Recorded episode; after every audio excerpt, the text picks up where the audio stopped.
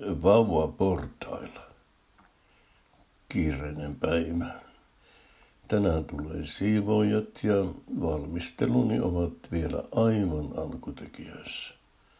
Uni maistuisi vielä, mutta ei auta. On vielä paljon tehtävää. Lehden kävin kuitenkin hakemassa. Kun olin postilaatikolla takaani, kuului ääntä – se oli naapurin rouva, Sanni-niminen, joka puhui jotain uudelle polkupyörälleen. Yritin hiippailla takaisin kotiini, toivoin, että Sanni oli niin syventynyt keskustelun uuden polkupyöränsä kanssa, ettei hän huomaisi minua. Turha toivo. Sanni oli ilmeisesti vain odottanut, että saisi minusta juttukaverin. Pysähdyin vastahakoisesti ja sanoin, ai hei, kuule on vähän kiire. Sivoja tulossa. Pitää vähän valmistella. Siistiä pahimmat sotkut, etteivät ole tiellä. Ai jaa, Sanni sanoi. Vai käy sinulla siivoja? Hmm, oletko muuten huomannut, että minulla on uusi polkupyörä? Kävin silloin kaupassa pitkästä aikaa. Kävin samalla pitkästä aikaa tuolijumpassa. Sanni jatkoi juttuaan. Kuuntelin hajamielisesti, välillä nyökkäillen. Kun Sanni piti tauon, sanoin, minulla on tosiaan kiire. Huomasitko muuten ne rusakot, Sanni sanoi jotka loikkivat tässä pihamaalla monena päivänä, söivät nurmenkin lyhyeksi. Sanoin huomanneeni, olin jopa seurannut niiden puuhia, hauskoja pitkäkorvia, ja miten valtavan pitkiä loikkia ne pystyivätkään tekemään. Jos joku tuli, ne loikkivat lähimpään pensaaseen, palasivat sitten jatkamaan keskeytynyttä ruokailuaan. No varmaan sitten huomasit, sanoin Sanni. Mm, tiedätkö mitä? Höristin pikkuruisia korviani. Sanni tiesi kaikki, mitä taloyhtiössämme tapahtui.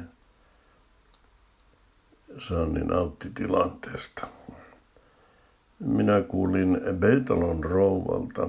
Hän oli eilen löytänyt portailtaan rusakkovauvan. Emo oli sen jostain syystä siihen jättänyt. Ei ollut vienyt piiloon, niin kuin ne yleensä tekevät. Rusakko emo yleensä piilottaa poikasensa kunkin eri paikkaan ja käy sitten yksitellen niitä syöttämässä. No mitä se Beetalon rouva teki sille poikaselle – No teki sen, mitä emo jätti tekemättä.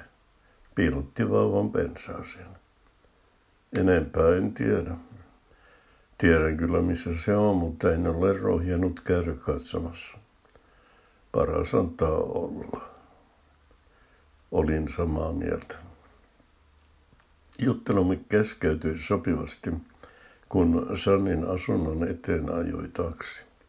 Kuski astui ulos autosta – kysyi minulta. Tekö tilasitte kyyden? Ei, Sanni sanoi. Se olin minä. Tilasin kyydin miehelleni. Poistuin paikalta mitään sanomatta. Pääsin viimeinkin syömään aamiaistani. Lehden luku sai jäädä. Työt odottivat. Siivojat tulisivat vajaan tunnin päästä oli vielä valmisteltavaa. Syödessäni ajattelin sitä rusakkoemoa. Kai se hylkäsi vauvansa. Raukka paran. Luonto voi olla julma.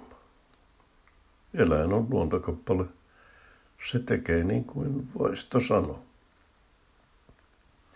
Onneksi taloyhtiössä ei ole koiria, eikä enää kissojakaan. Pistäisikö hän kissa rusakkovauvan poskeensa? Saattaisihan se pistää. Uteliaisuuteni oli herännyt. Halusin tietää enemmän Rusakon elintavoista. Mutta nyt ehdin. Siivojat tulevat jo puolen tunnin päästä. Pahuksen Sanni.